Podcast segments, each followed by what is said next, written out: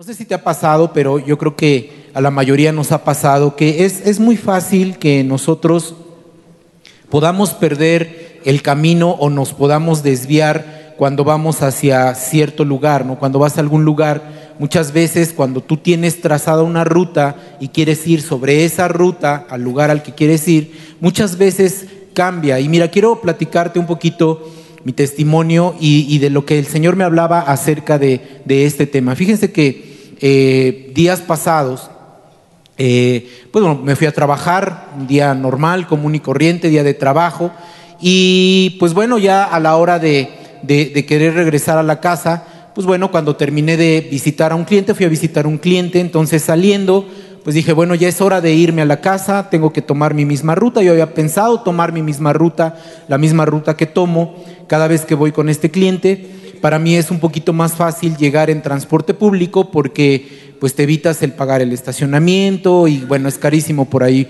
por ese lugar. Entonces decidí caminar eh, rumbo al Metrobús y tomar la misma ruta que siempre tomaba, ¿no? O que siempre tomo cuando voy a ese lugar. Sin embargo, ese día no era un día trivial, me tocó que era viernes, viernes de quincena y viernes de puente. Entonces, imagínate, en mi mente pasó, bueno, pues lo que puede pasar es que ah, haya un poquito más de gente, poco más de tráfico, pero pues, al final, pues yo, yo voy a llegar a mi casa temprano, ¿no? Relativamente temprano para comer y descansar un poco, ¿no? Porque la semana había sido pesada. Esto te estoy hablando del, viernes pasado. Entonces, eh, conforme empecé a tomar mi camino, empecé a ver que pues había mucha más gente de lo normal, ¿no? Toda la gente estaba caminando por las calles, eh, los autos estaban literalmente, algunos estaban estacionados, o sea, no podían avanzar, eh, eran, eran calles muy complicadas, entonces había mucho tráfico y dije, bueno, soy afortunado porque pues yo voy caminando ya a tomar mi transporte para que no más de una hora yo esté en la casa. Me acuerdo que eh, me mandó Leti un mensaje al teléfono y me dijo, oye, ¿cómo vas? ¿Ya vienes? Y le dije, sí, yo creo que por mucho, por mucho, en una hora estoy en la casa. Voy a tomar el metrobús y llego rápido a la casa. Entonces estoy como a 10, 15 minutos de, de tomar el metrobús, más lo que se haga. Entonces conforme iba yo avanzando, veía que el tráfico estaba muy complicado y veía cómo los coches pues iban a vuelta de rueda, había mucha gente, eh, como que todo mundo estaba desesperado. Ustedes saben cómo son los, fines de semana largos y cuando son quincena pues más, todo mundo saca el coche, todo mundo quiere salir, todo mundo va a otros lados, etc. Entonces, pues yo continué con mi travesía, yo dije voy a mi camino normal, voy a tomar el metrobús y cuando iba a llegar al metrobús, bueno, la primera sorpresa es que la fila estaba enorme, ¿no? solamente un par de veces me ha tocado así, pero dije, bueno, pues aquí avanza rápido, es la, estación principal, se suben y, va avanzando, ¿no? Entonces, pues bueno, yo ya iba yo muy contento para llegar a la casa, comer, ya tenía yo mucha hambre, ya era, ya era después de las 3, 4 de la tarde, algo así, entonces ya estaba complicada el hambre también, ya se estaban peleando ahí mi estómago con mis tripas, ¿no? Ya así como que ya quieren algo, y dije, bueno, pues ya casi llego, ¿no? Un ratito más. El tema es que cuando yo llegué a, tomar el Metrobús, me formé, avanzó rápido, ¿no? Entonces me paso, me, formo en la fila y una mala noticia que da la persona que estaba encargada ahí de seguridad, ¿no? Con esa voz amable que tienen todos ellos, ¿no? Solamente hay servicio hasta la Diana. Y yo dije, santo cielo, ¿cómo es posible? ¿No? O sea, ya cambió otra vez todo lo que yo tenía que hacer. O sea, yo pensaba llegar a mi casa más o menos como en una hora y resulta que solamente hay servicio hasta esta estación. Entonces empecé a pensar en mi mente, dije, ¿qué voy a hacer? ¿Qué, ¿Cuál es la ruta que tengo que tomar? Yo ya tenía trazada una ruta, yo ya tenía un camino que tenía yo que seguir. Entonces dije, bueno, ahora qué tengo que hacer? Ahora, ¿cómo le voy a hacer? Cuando yo llegue a la estación en donde, hasta donde llega el metrobús, yo de ahí tengo que tomar una decisión. Tengo que ver por dónde me voy a ir para que no me implique más problema que beneficio. Porque si sigo, si me sigo caminando, pues me voy a ir con los manifestantes, me voy a enojar, o si tomo un patín de estos que son eléctricos, voy a gastar un poco más. ¿Qué tengo que hacer? Bueno, tengo que tomar una decisión. El punto es, hermano, que cuando tú vas en un cierto o vas a un cierto lugar, tienes que trazar una ruta o tienes que seguir un camino. Pero ese camino muchas veces es obstaculizado por algo y entonces tú tienes que desviarte del camino para tomar otra ruta y otra vez regresar al camino que te va a llevar al lugar a donde quieres llegar. Yo no sé si te ha pasado, si te ha pasado algo similar. Yo no sé si alguna vez has tenido que desviarte del camino eh, porque ese obstáculo no te va a dejar llegar directamente a ese lugar. Eso es algo que pasa. Pero una vez que tú libras ese, ese obstáculo para, para poder llegar a ese lugar al que querías ir, tienes que retomar otra vez ese camino por el cual tú ibas. Y mira, ciertamente nos pasa tanto en nuestra vida normal como en nuestra vida espiritual. Muchas veces nosotros tenemos que elegir un camino, un camino que tenemos que seguir en nuestra vida espiritual, pero muchas veces hay algunas situaciones, hay algunos obstáculos que hacen que nosotros nos tengamos que desviar. Y ahorita voy a hablar un poquito más de eso. No quiero que pienses que el desviarse está mal. No está mal. Simplemente es una forma de que nosotros empecemos a conocer un poquito la manera en que Dios quiere llevarnos y corregir nuestro camino para que no nos desviemos del camino real que tiene para nosotros como sus hijos de Dios. Muchas veces vamos en camino o rumbo a cierto lugar y ese obstáculo lo que hace es que frena nuestras ganas de seguir y nos hace a nosotros sentirnos como que ya perdimos el rumbo. En esta situación que yo te comentaba, ¿sí? Yo dije, bueno, si tomo esta ruta alterna o si me voy por esta otra, ¿será el camino correcto? Si me voy en metro, ¿será más rápido? Si me voy caminando, ¿será correcto? ¿Qué es lo que tengo que hacer? Y sabes, en nuestra vida como cristianos, como hijos de Dios, muchas veces nosotros pensamos de la misma manera. ¿Voy en el camino correcto? ¿Estoy en el camino correcto? ¿Estoy haciendo las cosas bien? Es que no veo que las cosas cambien, es que no veo que las cosas mejoren, simplemente estoy siguiendo un camino que no sé si es correcto o no. Por ejemplo, ¿cómo evaluarías tú el camino en el que estás en este momento? Hemos terminado un mes, ¿verdad? Ha pasado un mes ya de que inició el año. Un mes, bien rápido se pasó un mes. Y en este mes nosotros hemos tenido la oportunidad de buscar de Dios. O sea, tuvimos la oportunidad de buscarle en adoración, tuvimos la oportunidad de buscarle en oración, le hemos tenido la oportunidad de leer su palabra, o sea, hemos tenido la oportunidad de poder conocer más de Dios y meternos más con Dios en este mes que ha pasado. ¿Cómo podrías evaluar tú este tiempo? ¿Vas por buen camino?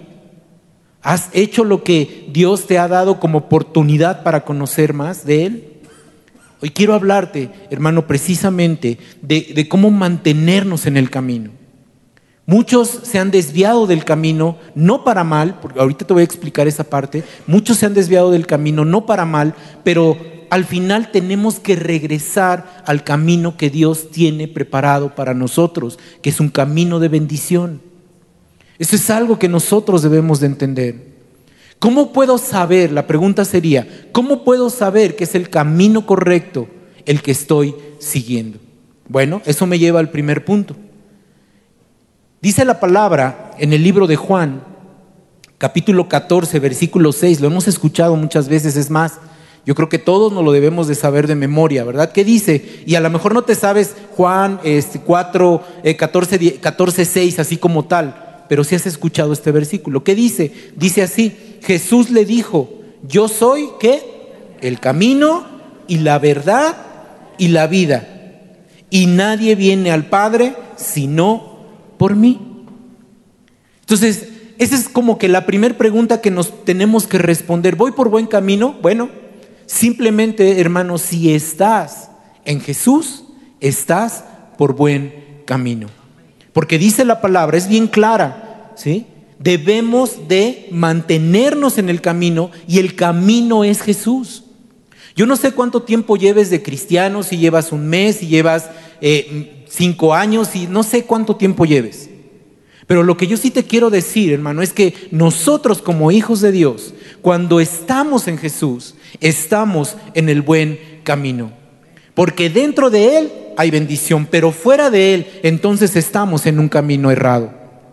Es por eso que nosotros como hijos de Dios tenemos siempre que poner nuestros ojos en lo que Jesús nos decía, en lo que Jesús nos dejaba como instrucción para cada uno de nosotros, pero sobre todo obedecer esa palabra que Jesús nos dio.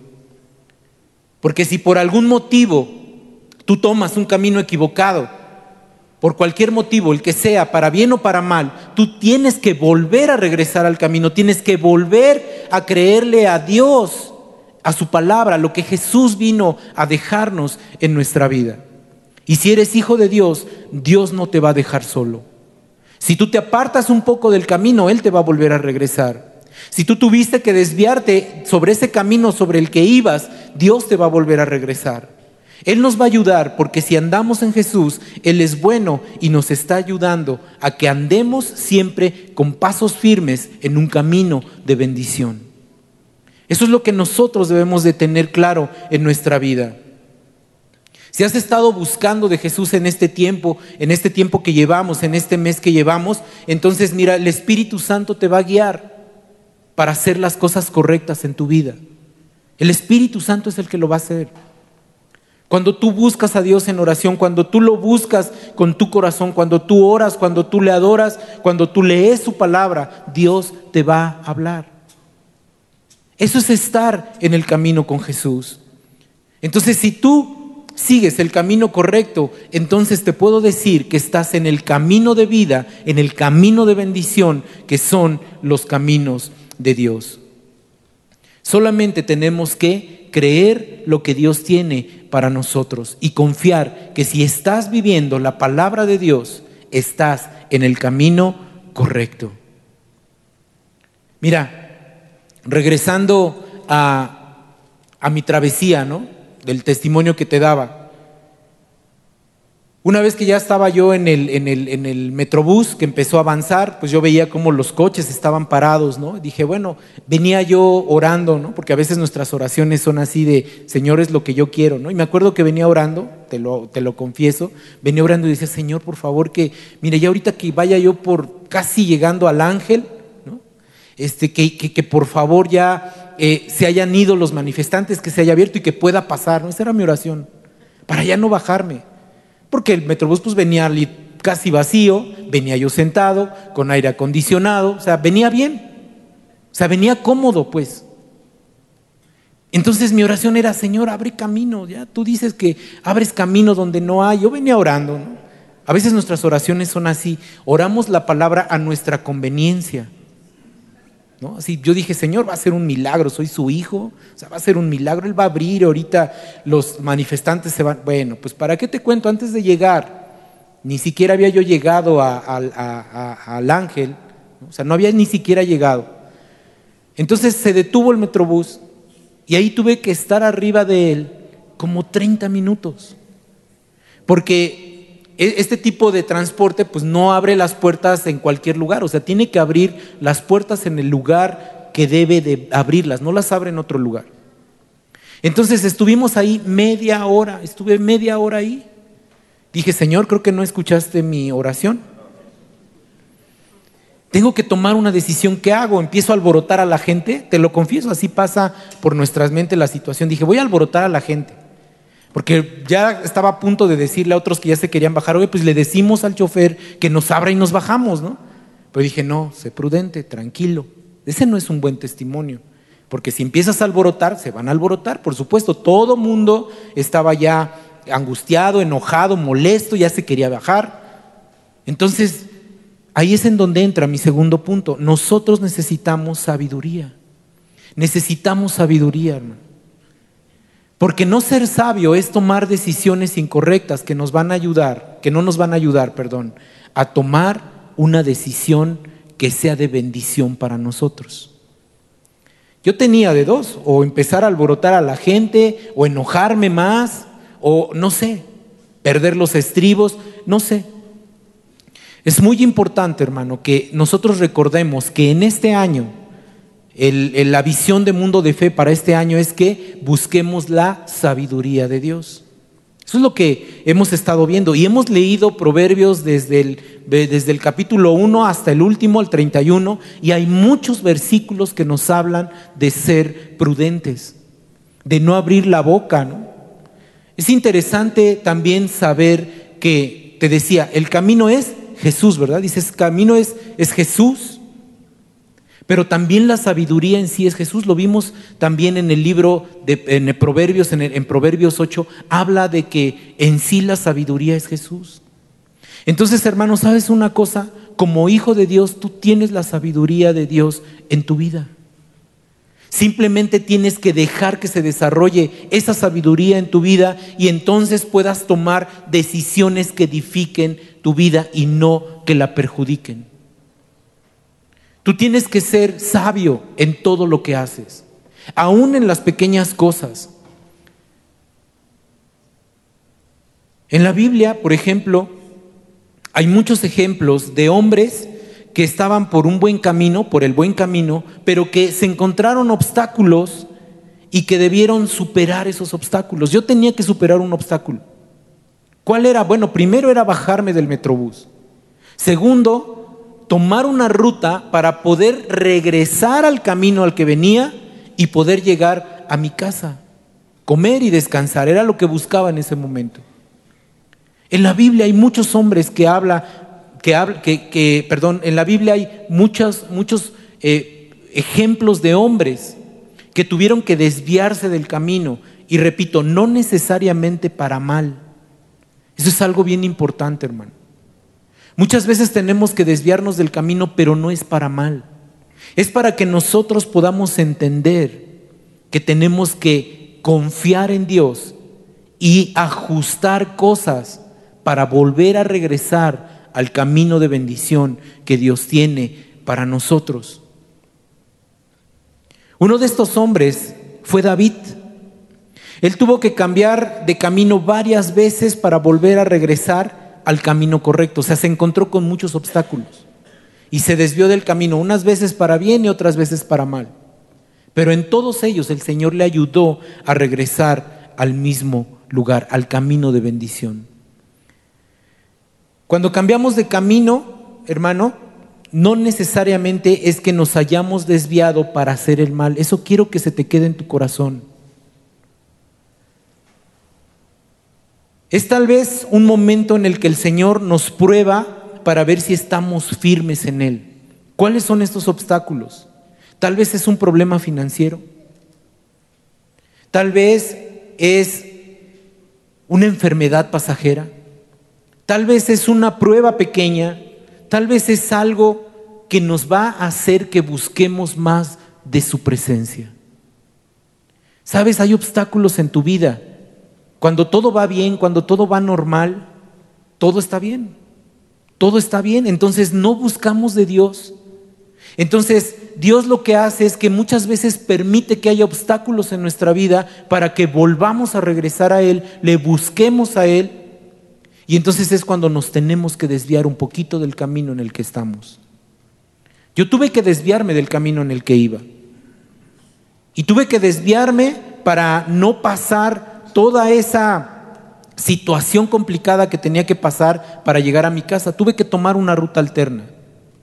¿Sabes? Cuando hay un problema financiero, es como me pasó a mí. Te tienes que tomar otra ruta y muchas veces esa ruta es que te metes más con el Señor. Porque lo buscas, porque lo necesitas. En una enfermedad, ¿qué es lo que hacemos? Señor, sáname. Todo iba bien, ¿por qué ahora todo iba súper bien y, de repente ahora me siento mal, estoy mal, me dieron una noticia que estoy enfermo, que estoy mal de la presión, que ya casi tengo diabetes, etcétera? ¿Y qué hacemos? Buscamos más del Señor. En sabiduría vas y buscas más del Señor. Ese obstáculo que te hizo que te desviaras un poquito del camino sobre el que ibas, no fue para mal, fue para bien porque empezaste a buscar más al Señor. ¿Sabes? Tal vez tú vas bien, vas en el camino correcto, pero te falta todavía buscar más del Señor. Te falta más leer su palabra. Te falta más meterte en oración con Él. Te falta a lo mejor nada más confiar un poco más en Él. Y sabes, te tienes que desviar del camino en el que ibas. Porque como todo estaba bien, entonces no lo buscabas. Pero Él permite que te desvíes un poco del camino para buscarle y volverle a encontrar. Y Él te va a volver a regresar al camino de bendición que tiene preparado para ti. Te decía al principio, estoy en el camino correcto. Mira, tenemos que evaluar si estamos en el camino correcto. Porque muchas veces creemos que es un camino correcto, pero no es el correcto. Mira lo que dice Proverbios, lo hemos leído también, lo leímos hace tiempo. Proverbios 14 dice, 14, 12 dice, hay camino que al hombre le parece derecho, pero su fin es camino de muerte. Todos los días tenemos que evaluar si estamos sobre el camino correcto. Todos los días tenemos que decirle, Señor, voy caminando por ese camino correcto. Este es el camino que quieres que yo siga. Este es el lugar, el correcto para poder continuar bendiciendo tu nombre y yo sea bendecido también. Porque muchas veces pensamos que todo está bien. Pero sabes, estamos apartándonos del Señor y eso hace que nosotros no entendamos el propósito que Dios tiene para nuestra vida. Y entonces Él permite que tengamos que desviarnos un poco del camino, repito, no para mal, sino para bien.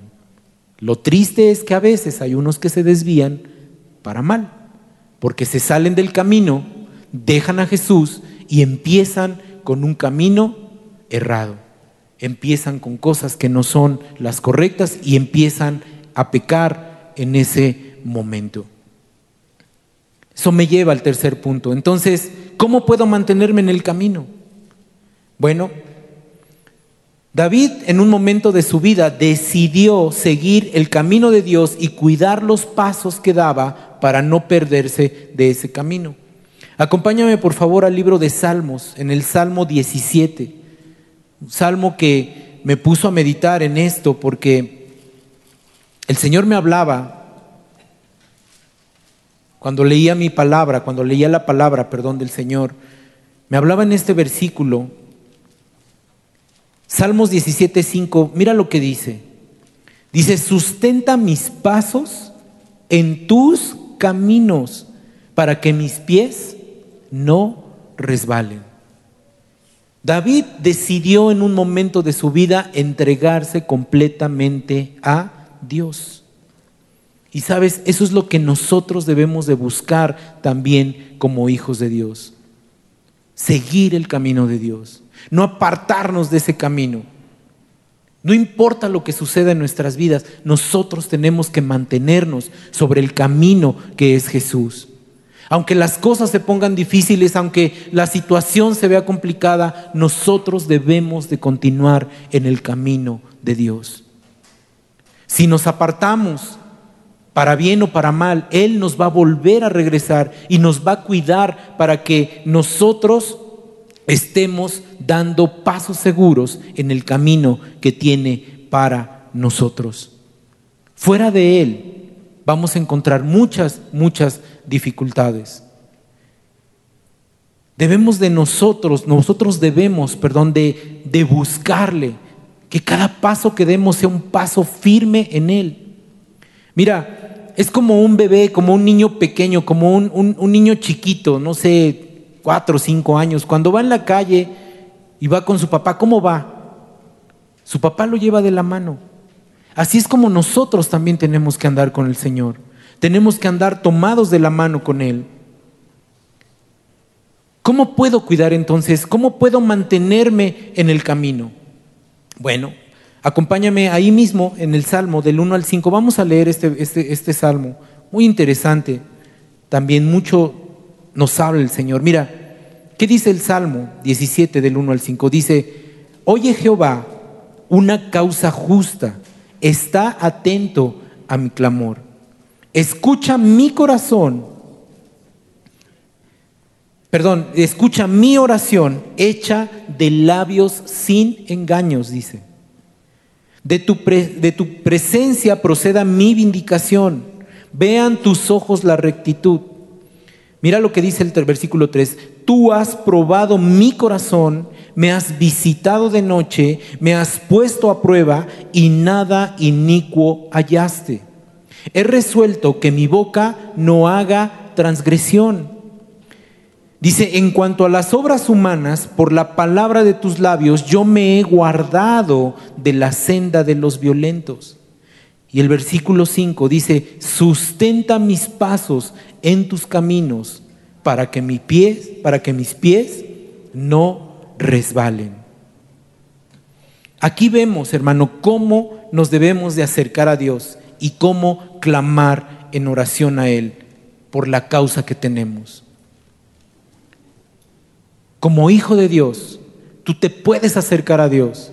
Tú te puedes acercar en oración en tu tiempo, en tu casa, en el momento que tú quieras. Tú te puedes acercar a Él y puedes clamar a Él por la situación, por el problema, por el anhelo, por el deseo que tienes en tu corazón.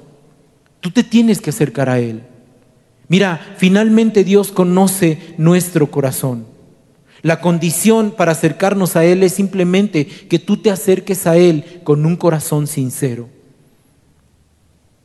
Tienes que acercarte a Él con un corazón sincero, con una oración sincera. Como cuando hablas con un amigo.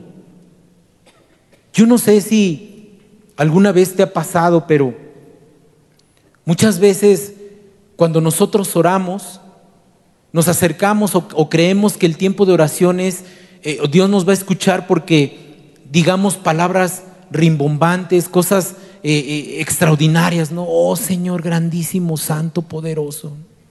Mira, yo no llego y hablo así con mi esposa. Ay, hermosa, grandiosa hija de Dios. Quiero contarte hoy cómo me fue en este bendito, grandioso, maravilloso día, ¿no? Hermano, es tan simple acercarse al Señor con un corazón sincero. Basta con que tú llegues te acerques y le digas, Señor, ayúdame, papito, ayúdame, como le digas a Dios, Señor, ayúdame. Tengo esta necesidad. Me está yendo mal en el trabajo. Señor, estoy cansado de no poder pagar las deudas. Señor, estoy cansado de, de, ir y no tener gracia delante de la gente. Mira, acércate al Señor con un corazón sincero, como dice aquí. No necesitamos, de verdad, no necesitas un protocolo exageradamente religioso para entrar delante de la presencia de Dios. No lo necesitas. Cristo pagó en la cruz del Calvario para que nosotros pudiéramos llegar hasta el lugar santísimo por su sangre preciosa. Nos dice este, este, este salmo, oh Jehová, una causa justa está atento a mi clamor. Todo lo que tú traes delante de Dios es un clamor para Él. Clama a Él. Dice, escucha mi oración, hecha de labios sin engaño. O sea, no vamos a pantallar a Dios. Simplemente llega y dile qué necesitas. Señor, necesito esto. Señor, me aparté del camino. Señor, tengo esta necesidad. A Él no le podemos engañar, hermano. A Dios no le puedes engañar. Él conoce tu corazón. Él conoce tu corazón. Y dice también el versículo que de Él procede nuestra vindicación, es decir, que eh, eso se refiere a, que Él nos defiende, Él nos exculpa, o sea, quita la culpa de nosotros. E, es como, como que Él también venga eh, las situaciones que nosotros hemos pasado. Eso es lo que, a lo que se refiere este, este salmo. Cuando dice, de tu, de tu presencia proceda mi vindicación. Vean tus ojos la rectitud. Eso es lo que dice. Solo Él nos puede regresar o llevar por el buen camino. Si nos desviamos, Él nos va a regresar. Nuestro clamor en este día debería de ser, Señor, levántanos, por, perdón, Señor, llévanos por el buen camino, el camino de bendición. Ahora, ¿qué nos dice este salmo que tenemos que cuidar? Mira, para no desviarnos del camino, o si nos desviamos, regresar al camino del Señor, tenemos que cuidar tres cosas. Lo primero es que debemos de cuidar nuestro corazón. Debemos de cuidar ese corazón porque Él prueba nuestro corazón. Sabes, en esta situación que yo te contaba, mira, ya estaba desesperado, la gente estaba desesperada, ya nos queríamos bajar del, del, metrobús y no nos dejaban. La gente se empezaba a molestar, ya empezaban a maldecir, y es que ya, ya tengo cosas que hacer, y es que yo ya me quiero bajar, y cuánto tiempo más. empezaban a decir cosas así. Mira, cuando tú cuidas tu corazón, el Señor te da la paciencia, el Señor trabaja en ti la paciencia. Yo dije, si me enojo más, porque ya estaba molesto, dije, si me enojo, voy a llegar a la casa enojado, me va a decir algo Leti, voy a explotar, ya no voy a ir a la adoración. O sea, dije, no, tranquilo, tranquilo. Necesitamos nosotros dejar que el Señor examine nuestro corazón. Y sabes, hay una pregunta aquí muy interesante. Si Dios examinara tu corazón, ¿hallaría o no hallaría algo inicuo en tu vida o en tu corazón? ¿Cuántos pudieran decir, Señor, si examinas mi corazón, no hay iniquidad en él? Eso es lo que el Salmo dice. Debemos de cuidar nuestro corazón.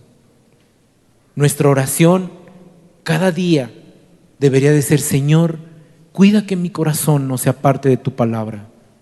Cuida que mi corazón no haga iniquidad, porque hemos visto también muchas veces en la palabra que dice que del corazón sale lo bueno y lo malo.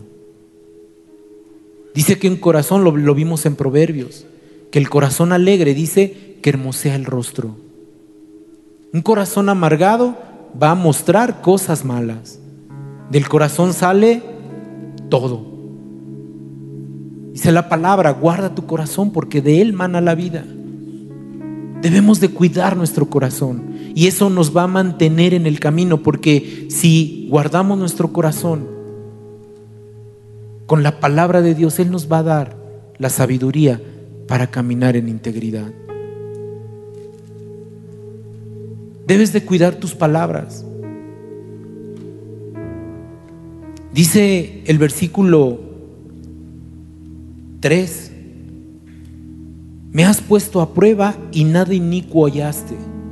Dice, he resuelto que mi boca no haga transgresión. He decidido con mi boca no hacer transgresión, no pecar, no maldecir. Sabes que en tu boca está el poder de la vida y la muerte. Lo hemos leído también muchas veces. Si empiezas a maldecir, ¿qué vas a recibir? Maldición. Tienes que cuidar tus palabras. Tienes que cuidar lo que dices. Tienes que proclamar la palabra de Dios. ¿Sabes para qué me sirvió esa media hora que estuve ahí parado? Literal, no, nos, no avanzábamos, estábamos parados ahí media hora. ¿Sabes para qué me sirvió? Para que Dios me hablara esta palabra porque agarré mi teléfono, abrí un devocional que estoy leyendo y esta palabra me la dio el Señor. Media hora. Media hora en la que el Señor me dijo, cuida tu corazón. Te vas a tener que salir del camino por el que ibas, sí, pero yo te voy a regresar otra vez al camino. Cuida tu corazón, cuida tus palabras. Cuando mantienes una boca sabia, tus palabras no te llevan al pleito, no maldecirás, no comprometerás tu integridad o la de otros. Yo resumiría lo que he leído en Proverbios acerca de la boca, de cómo hablas, de una manera sencilla. Calladito, te ves más bonito. Hemos leído muchos versículos de eso no seas chismoso, no entres en pleito, cuida tus palabras, calladito, te ves más bonito. Cuida tus palabras.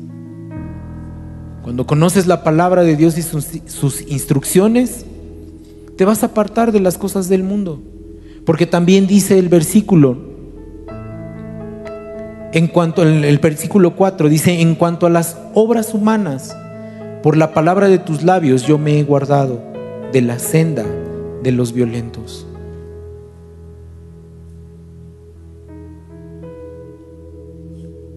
¿Sabes? En esta situación, igual como la demás gente ya se empezaba a desesperar, a maldecir, también yo hubiera entrado en esa situación, pero cuidé mis palabras. Porque yo no quiero pecar ya con mis palabras. Y por último, cuidar nuestros pies. Porque dice, por último, este versículo nos dice, sustenta mis pasos en tus caminos para que mis pies no resbalen.